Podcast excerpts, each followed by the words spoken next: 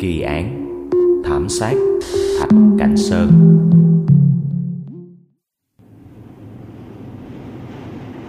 Chào mừng các bạn đã quay trở lại với kênh Truyện Ma Bẻ Lái Mình là Ma Truyện. Hôm nay tiếp tục series kỳ án. Chúng ta sẽ nói về một vụ thảm sát xảy ra vào năm 1999 tại Bắc Kinh, Trung Quốc. Vụ thảm sát này người ta dự đoán nó chỉ diễn ra trong vòng 20 phút Nhưng đã lấy đi 8 sinh mạng của 8 người phụ nữ trẻ và rất xinh đẹp. Vụ án này cũng không hề có dấu hiệu là giết người kiếp của, cũng không phải là hiếp dâm giết người. Vậy thì tên sát nhân này có ý đồ gì? Có mối thâm thù đại hận gì với 80 phụ nữ này mà ra tay tàn độc như vậy? Chúng ta sẽ đi vào chi tiết của vụ án nhé. Vào khoảng 4 giờ sáng, ngày 30 tháng 5 năm 1999, thì lực lượng cảnh sát phản ứng nhanh của Bắc Kinh giống như lực lượng 113 của Việt Nam vậy các bạn. Họ nhận được hai cuộc điện thoại. Cái cuộc điện thoại đầu tiên thì bên kia đầu dây là giọng của một người phụ nữ trẻ. Nhưng mà cô ta đang nói trong một cái sự hoảng sợ tột độ vậy các bạn. Cô ta chỉ nói được đúng có hai câu thôi. Đó là có người muốn giết chúng tôi, mau đến cứu chúng tôi. Cảnh sát chưa kịp hỏi địa chỉ và dường như cô ta cũng nói chưa dứt được cái lời nữa thì đã có một cái tiếng rú lên rất là thê thảm của người phụ nữ đó các bạn. Và cảnh sát đã đoán được, có chuyện chẳng lành rồi. Họ lập tức do chưa dò được địa chỉ cho nên người ta phải dò bằng công nghệ thời điểm đó, dò cái đường dây điện thoại xem cuộc gọi đó xuất phát từ đâu. Thì người ta dò được, cuộc gọi đó xuất phát từ một quận tên là thạch cảnh sơn.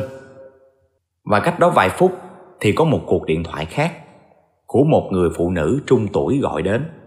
Người này nói là phát hiện một cái xác chết tại khu vực Thạch Cảnh Sơn, khu chung cư Hồng Đạt. Cảnh sát lập tức dự đoán được hai cuộc điện thoại này là đều có liên quan đến một vụ án hết. Cho nên người ta mới hỏi rõ địa chỉ của người phụ nữ mà gọi khai báo đó. Thì người phụ nữ này mới nói là địa chỉ đầy đủ là tòa nhà số 2, sân thứ 23, khu tập thể Hồng Đạt, Thạch Cảnh Sơn. Và người phụ nữ này tự xưng tên là Lý Lâm, cũng ở tại khu chung cư Hồng Đạt luôn. Sau khi nắm được cái thông tin địa chỉ thì người ta đã cử lực lượng lập tức đi xuống chỗ Thạch Cảnh Sơn để điều tra vụ án. Khi cảnh sát đến nơi thì nó cũng tầm 4 giờ 20, 4 giờ 30 sáng gì đó. Thì họ đã thấy một cái đám đông của những người dân hiếu kỳ ở đó người ta bu quanh cái khu vực đó để xem cảnh sát tới là phải giải tán đám đông để bảo vệ cái hiện trường liền ở cái khu tập thể các bạn, nó có nhiều căn nhà lắm. Thì tại cái tòa nhà thứ hai, cảnh sát đã nhìn thấy một cái thi thể của một cái người phụ nữ nằm trong cái dũng máu các bạn. Và cái vệt máu của cô ta nó kéo dài từ cái chỗ cô ta nằm, kéo lên cầu thang để đi lên cái tòa nhà số 2 đó. Và cái xác đó cũng chính là cái xác mà cô Lý Lâm đã nhìn thấy và gọi báo cảnh sát đó các bạn. Khi cảnh sát nhìn thấy nạn nhân thì lúc này nạn nhân đã tái mét, gần như mất hết máu rồi các bạn. Ở trên người là có 6 cái vết đâm trên ngực và cổ. Sau lưng có thêm vài cái vết đâm nữa, xuyên qua phổi luôn các bạn. Có nghĩa là cái lực đâm rất là mạnh luôn. Lúc này thì trên người cô gái chỉ bận có bộ đồ màu trắng, giống như bộ đồ ngủ các bạn, chân là không có mang dép luôn nhưng mà cái bộ đồ màu trắng của cổ nó đã bị máu nhuộm coi như đỏ quét hết một cái bộ đồ luôn rồi. Và dường như là cổ đã cố gắng chạy trốn từ ở trên cái tòa nhà tầng 2 chạy xuống dưới đây. Cái vết máu nó trải dài từ ở trên cái tầng 2 đó xuống tới cái chỗ mà cổ nằm chết. Cảnh sát mới bắt đầu đi theo cái vết máu và đến tới căn phòng số 202 khi mở cửa ra, thì đó là những gì mà có lẽ những người cảnh sát ngày hôm đó người ta không thể quên được. Ở trong đó có hai phòng ngủ và một phòng khách một cái ban công có cửa sổ. Và trong những căn phòng ở đó là xác của bảy người phụ nữ. Trên người cũng rất nhiều vết đâm, y như cái cô mà ở dưới cầu thang đó các bạn. Lúc này thì cảnh sát mới gọi cho cục cảnh sát của thành phố Bắc Kinh để cử người xuống hỗ trợ.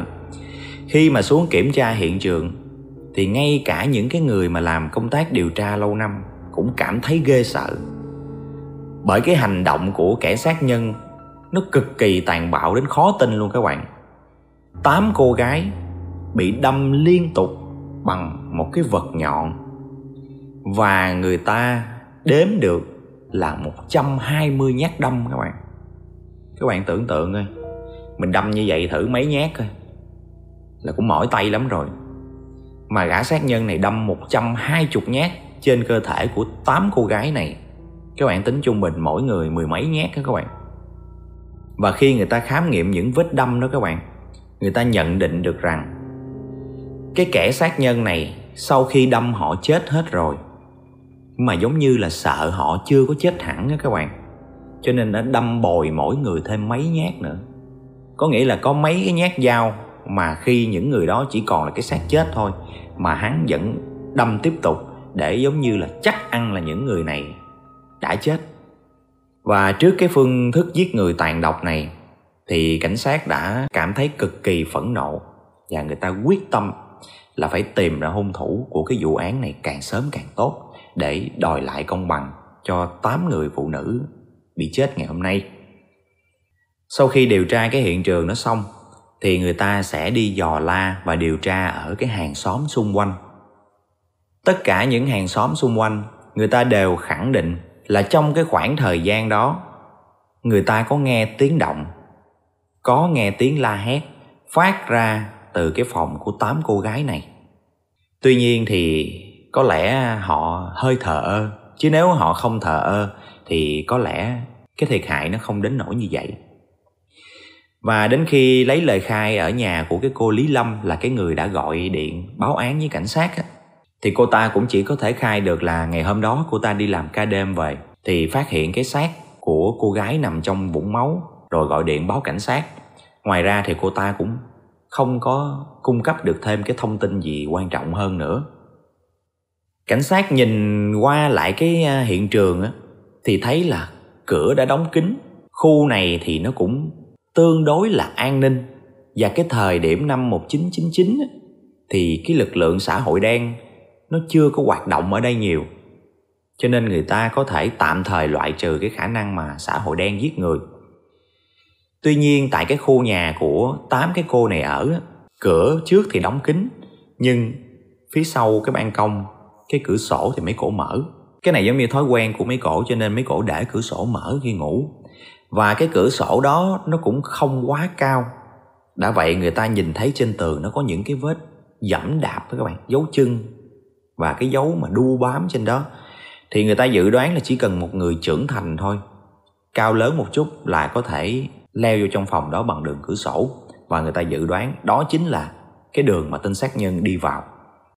Sau đó người ta mới điều tra thêm các cô này có thâm thù gì hay không. Thì được biết, thật ra tám cái người này là làm cùng một cái công ty về đồ trang sức si mạ các bạn, rồi đồ thủ công mỹ nghệ á tám cái cô này tuổi đời còn rất trẻ nha cái cô nhỏ nhất là 17 tuổi còn cái cô mà lớn tuổi nhất cũng chỉ mới 24 25 tuổi thôi họ làm cùng một cái công ty, nhưng mà do cái công ty đó đang muốn mở chi nhánh ở tại Bắc Kinh cho nên họ mới điều tám cái cô này từ cái thành phố Phúc Châu, đưa mấy người này về Bắc Kinh và thuê cho họ ở cái khu Thạch Cảnh Sơn này. Một ngày thì các cô này ăn cơm dường như là ba bữa là ở công ty hết. Tối chỉ về đây ngủ thôi. Cho nên hầu như là không có cái chuyện thù hận gì với ai trong khu này. Đi làm về chỉ đi ngủ giao tiếp với những người xung quanh cũng rất ít. Với lại mấy cái cô này là làm nhân viên bán hàng được đào tạo mà cho nên là lúc nào cũng thái độ nhã nhặn nở nụ cười chào hỏi à, những người xung quanh rồi rất là lễ độ cho nên người ta loại trừ cái chuyện mà có thâm thù đại hận gì với những người xung quanh ở đây quay trở lại cái hiện trường thì toàn bộ tài sản của các cô không bị mất gì hết. Cho nên, đây không phải là một vụ giết người cướp của. Không có cô nào có dấu hiệu là bị lạm dụng tình dục hay bị cưỡng hiếp gì hết. Thì đây lại loại trừ ra cái trường hợp mà hãm hiếp giết người. Mà cho dù muốn hãm hiếp thì phải lựa ở những cái khúc đường vắng hay những cô gái nào sống một mình hay như thế nào chứ. Đâu có cái chuyện mà vô chỗ tám cô để mà thực hiện cái chuyện hãm hiếp được, cỡ nào mà chẳng bị phát hiện, người ta loại luôn cái chuyện kẻ sát nhân này có ý đồ hãm hiếp. Và cảnh sát còn nhận định thêm là tuy cái hành vi của kẻ sát nhân này rất là tàn ác, nhưng mà người ta nhìn thấy được cái sự thiếu chuyên nghiệp của kẻ sát nhân này. Cái kẻ đó đã để lại rất là nhiều cái dấu vết ở hiện trường. Đầu tiên là hắn ta để lại cái dấu chân. Và người ta xác định được chân của hắn không phải là đi chân đất cũng không phải là đi giày, mà là đi vớ các bạn. Bởi vì những cái vết máu trên đó nó rất là lộn xộn và nó có những cái đường trượt dài. Là khi hắn giết người, hắn đạp lên máu rồi giết tiếp những người khác nó gây ra những cái dấu chân ở trong cái căn phòng đó. Rồi ngoài ra, có lẽ do hắn dùng lực quá mạnh, đã tự làm mình bị thương và máu của hắn cũng nhiễu ra ở đó người ta tách ra được 9 cái mẫu ADN thì trong đó 8 cái mẫu ADN là của 8 cô gái nạn nhân. Mẫu còn lại là chắc chắn là của tên sát nhân rồi. Tuy nhiên thì chưa có biết cái mẫu này là của tên sát nhân nào thôi. Và trong quá trình điều tra tất cả những cái người dân ở khu Hồng Đạt này khi đến nhà của cái cô Lý Lâm là cái cô gọi điện báo án á, thì tuy cô ta không cung cấp thêm được chi tiết nào quan trọng hết nhưng cảnh sát nhìn thấy chồng của cô ta. Hắn tên là Triệu Liên Vinh. Thì có vẻ như rất thờ ơ trong cái chuyện mà hỗ trợ cảnh sát điều tra. Cô vợ thì rất là sốt sắng nhiệt tình, hỏi tới đâu nói tới đó. Còn tên chồng giống như hơi lẫn lẫn lẫn vô trong nhà, không có muốn ra tiếp, kêu ra thì cũng nói vài câu. Và khi ra một chút xíu thôi, cảnh sát cũng kịp nhìn thấy cái tay của hắn có băng một cái miếng vải khi hỏi đến anh ta thì anh ta nói là đêm đó ngủ quá say và không nghe được gì cả. Một cái điều kỳ lạ trong cái lời khai này đó là tất cả những người xung quanh cái khu dân cư Hồng Đạt đó, ai cũng nói là có nghe tiếng hết. Tuy nhiên, họ nghĩ là cãi vã đơn thuần. Riêng tên này nói là không có nghe gì hết thì nó cũng hơi bị phi lý. Và với những cái dấu hiệu đó thì cảnh sát đã điều tra cái lai lịch của cái tên Triệu Liên Vinh này cái tên này năm nay là năm đó, đó là 37 tuổi quê gốc ở Bắc Kinh luôn. Bố mẹ thì là công nhân. Và có thể nói là Triệu Liên Vinh thuộc cái tầng lớp ở phía dưới của xã hội.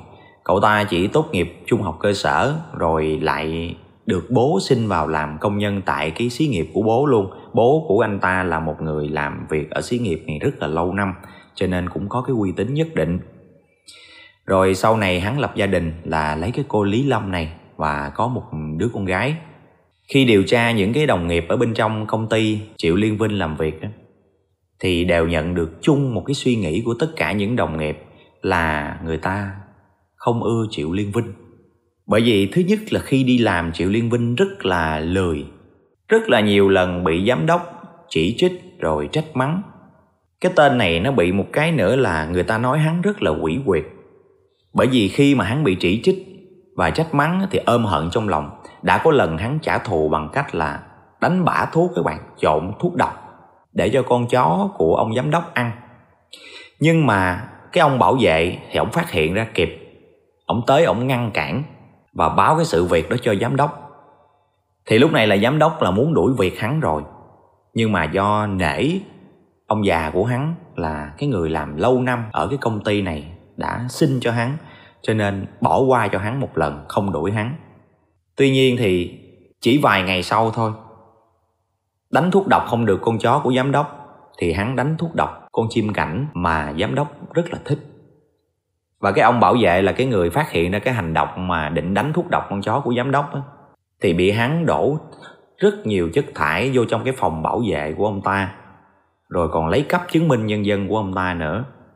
Đã vậy lấy cắp luôn cả cái biển số xe của giám đốc luôn. Và người ta đã tìm thấy cái chứng minh và cái biển số xe đó nằm ở trong cái ờ, toilet của công nhân nữ ở trong đó. Khi coi lại camera thì nhìn thấy được cái thời điểm mà hắn dục cái chứng minh thư và cái biển số xe vào trong cái toilet nữ. Ông giám đốc, ông quyết định là đuổi việc hắn. Nhưng mà lại đến lượt vợ của hắn là cô lý lâm đã đến quỳ lạy khóc lóc, trình bày cái gia cảnh khó khăn của gia đình. Cho nên ông giám đốc ổng lại mũi lòng và ổng vẫn để triệu liên vinh tiếp tục làm việc, với điều kiện là nếu mà chỉ cần một sai phạm nhỏ nào nữa thôi, thì lập tức sẽ đuổi việc. Từ đầu người ta đã không ưa rồi, các bạn đồng nghiệp đã không ưa rồi rồi gặp xảy ra những cái chuyện đó, giống như họ cô lập triệu liên binh lại luôn. Họ không có giao tiếp gì, ngoài công việc ra là không có giao tiếp gì triệu liên vinh hết và cảnh sát cũng nhận thấy là tuy chưa có một cái tiền án, tiền sự gì rõ rệt, nhưng mà với một cái đạo đức và một cái cách cư xử như vậy ở trong cái công ty, thì cái khả năng kẻ này trở thành thủ phạm cũng không nhỏ đâu. Cho nên người ta điều tra theo cái hướng triệu liên vinh là nghi phạm. Có một cái bước đột phá của cảnh sát điều tra nắm được, đó là cho dù là hắn mang giới nhưng mà cái ngón chân của cái kẻ thủ phạm để lại nó rất là đặc biệt. Theo dấu vết để lại thì cái ngón chân cái của hắn dài hơn người thường. Cho nên nhìn cái dấu chân nó có cái chút đặc biệt. Mới mời triệu liên vinh đến để ướm thử cái dấu chân. Thì trong cái lúc ướm để lấy cái dấu chân của hắn thì hắn cố tình nhón lên một cái. Thu cái ngón chân về để cho nó không có bằng. Nhưng mà cái hành động nó đâu có qua mắt được cơ quan điều tra người ta nhìn thấy hết, yêu cầu duỗi thẳng bàn chân ra là đúng trùng khớp luôn các bạn. Thì điều tra nhiều cái bằng chứng như vậy rồi thì người ta tiến tới cái bước là lấy máu của hắn để xem cái mẫu ADN như thế nào. Và đúng như dự đoán ADN đó trùng với ADN của thủ phạm trong cái vụ án này. Và cuối cùng thì hắn cũng phải nhận tội. Hắn đã kể lại rằng, hắn đã đeo găng tay và mang cái vớ chân và cầm theo một con dao, đột nhập vào nhà của tám cô gái này bằng đường ban công mà hắn đã quan sát từ rất là lâu rồi. Khi đột nhập vào thì hắn đâm chết hai nạn nhân nằm gần cửa sổ nhất. Đâm chết liền, lúc này hai cô đang ngủ. Và khi hắn đâm hai cô này thì có một cô gái khác đã phát hiện ra và nhảy ra khỏi giường định là tẩu thoát đó các bạn. Nhưng cũng bị hắn dí theo và đâm chết. Cái cô đó trên người chỉ mặc đúng một cái quần lót thôi. Cho nên là nằm ở trên giường nhưng bị hắn đâm chết ở dưới sàn nhà, cho nên cái xác nằm ở dưới sàn nhà. Nạn nhân thứ tư lúc này nhìn thấy cái cảnh đó cũng thức giấc nhưng sợ quá. Ngồi co ro ở trong góc giường thì hắn kể là hắn lao tới và túm tóc cái cô đó, đâm liên tiếp vào cổ họng của cô cho đến khi cổ đổ gục xuống. Lúc này thì bên cái phòng ngủ bên kia, các cô này nghe tiếng động mới chạy ra. Nhưng mà mấy cổ chạy ra xem thì cũng trở thành nạn nhân luôn. Không cô nào chống cự lại được hắn. Chỉ có một cô là ráng bỏ chạy, bị đâm vài nhát rồi nhưng mà ráng bỏ chạy, lao thẳng xuống dưới để kêu cứu thì cũng bị hắn đuổi theo và đâm chết gục ở ngay dưới cái lề đường của cái tầng 1 khi mà hắn đuổi xuống để mà đâm chết cái cô gái ở dưới tầng 1 á, thì ở trên này có một cô gái vẫn còn gọi điện thoại được. Đó chính là cuộc gọi lúc 4 giờ sáng lúc đầu các bạn. Nhưng mà chưa kịp nói hết câu thì triệu liên vinh đã hoành lên rồi, cho nên chưa kịp cung cấp địa chỉ. Khi lên thấy cổ đang gọi điện thoại thì lập tức hắn đâm thêm mấy nhát từ phía sau lưng nữa. Tổng cộng là 120 nhát dao. Bởi vì sau khi đâm các cô này chết rồi, hắn còn rảo một vòng để đâm thêm mấy nhát nữa cho chắc ăn là khẳng định mấy cổ là phải chết đó các bạn. Sau đó hắn đi về nhà và cắt cái găng tay của mình ra thành từng mảnh nhỏ, sau đó bỏ vô trong cái toilet mà xả nước. Nhưng mà do đây là phạm tội lần đầu, má lần đầu mà nó giết một lần tám người, nhưng mà vẫn là lần đầu, cho nên cũng có một cái chút gì đó sau khi giết người xong là bị hoảng hốt. Đến nỗi mà dự định của hắn sẽ đem cái con dao hung khí á, đi kiếm một con sông nào đó để quăng xuống một cái bờ kinh nào đó. Nhưng mà lúc đó một là do hoảng hốt hay lo sợ điều gì đó thì hắn dục ngay cái cống ở gần nhà đó và cảnh sát đã tìm lên được. Cái thứ hai nữa là các bạn tin không? Cái bữa mà hắn đến cảnh sát á, để mà lấy dấu chân lúc đó hắn mang cái đôi vớ mà chính là cái đôi vớ hắn mang lúc mà giết tám cô gái kia luôn. Lúc đó sợ quá hoảng quá hay khùng quá, bị lú quá các bạn. Hắn lại không cắt cái đôi vớ ra, mà lại giặt. Không hiểu luôn, mà các bạn biết rồi. Đừng nghĩ là giặt. Cái vớ dính đầy máu mà giặt sạch được vết máu đâu nha. Tuy giặt sạch, nhìn mắt thường có thể không thấy vết máu. Nhưng mà cái này các bạn nào mà coi cái phim mà bằng chứng thép á, là các bạn biết người ta giải thích về cái chuyện đó. Cái máu nó đã ngấm vô bên trong cái sợi vải rồi. Giặt, cỡ nào giặt nhìn mắt thường không thấy nhưng mà có dụng cụ chuyên dụng để mà soi vô và lấy mẫu ra là vẫn thấy được vết máu và lấy được ADN liền. Tuy nhiên nó có một cái rất là buồn cười. Đó là khi hỏi đến động cơ, tại sao hắn không có thù hận gì với mấy cô này hết. Mấy cô này chỉ mới đến ở có một tháng thôi, không có gây xích mích gì hết. Tại sao lại giết mang rợ như vậy? Thì hắn khai là ý định của hắn là giết những người này để cướp của. Nhưng mà sau khi giết xong thì hoảng sợ quá, nên quên cái chuyện cướp của luôn, chạy về nhà luôn. Nghe nó rất là phi lý các bạn. Cảnh sát người ta không đồng ý cái động cơ này. Nhưng bây giờ không đồng ý cái động cơ này thì cũng không tìm được cái động cơ nào khác hết. Tuy nhiên thì tội giết người vẫn thành lập, giết người hàng loạt. Và hắn đã bị kết án tử hình và bị hành quyết vào 21 tháng 7 năm 1999 có nghĩa là nó sau 30 tháng 5 là xảy ra vụ án là 21 tháng 7 là chưa đến 2 tháng. Mới có hơn một tháng thôi là từ xử án cho đến hành hình luôn các bạn. Trong cái thời gian điều tra đó, trước khi hắn bị thử hình, thì người ta cũng tìm được một số cái thông tin trong cái quá trình lấy khẩu cung của hắn. Người ta cũng phát hiện ra một số điều về cái tên này có nghĩa là tên này bị mắc chứng rối loạn nhân cách phản xã hội các bạn.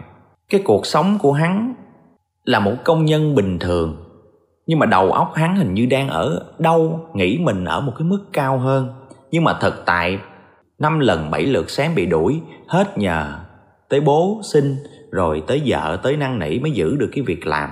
Mà cái việc làm cũng bình thường chứ không phải là cao sang gì. Khi mỗi lần nhờ đến người nhà như vậy, về đến nhà thì thế nào cũng bị nhiếc móc bị vợ nhiếc móc, bị bố nhiếc móc. Cho nên cảm thấy là mình rất là thất bại. Nhưng hình như hắn không chấp nhận cái thất bại đó trong tư tưởng. Và hắn còn bị thêm một cái nữa, đó là tư tưởng bài ngoại. Bài ngoại chứ không phải bà ngoại nha các bạn. Bài ngoại là bài trừ những cái gì bên ngoài. Hắn luôn nghĩ bắc kinh của hắn là nhất, hắn là người gốc bắc kinh. Còn những ai ở nơi khác mà đến bắc kinh thì đều là dành chén cơm của những người bắc kinh hết. Chính vì vậy mà hắn nảy sinh ra ghét tám cô gái này các bạn. Cái bài ngoại này nó cũng gần giống như cái phân biệt dùng miệng các bạn. Ở việt nam mình cũng có. Đối với một số bạn mà, một số người mà bị cực đoan trong cái phân biệt dùng miệng là có. Các bạn coi lên mạng chửi nhau hay lôi dùng miệng nhau ra chửi. Cái đó là phân biệt dùng miệng nhưng mà cái đó là bậy lắm. Mình cùng một nước việt nam máu đỏ da vàng vùng nào cũng vậy, miền nào cũng vậy, dân tộc nào cũng vậy, anh em hết. Người tốt thì mình trân trọng, yêu quý. Người xấu thì mình ghét bỏ, tránh xa. Vậy thôi, không cần biết là dùng nào, miền nào. Quay lại cái tên triệu liên vinh này thì do cái rối loạn nhân cách phản xã hội là một. Cái tư tưởng bài ngoại là hai. Làm cho tự nhiên mấy cô này không làm gì mà hắn ghét cay, ghét đắng. Và tìm cách giết những cái cô này, chứ không có cướp cổ hiếp dâm gì hết trơn. Ghét giết gì đó này, nó có máu khùng đúng không các bạn?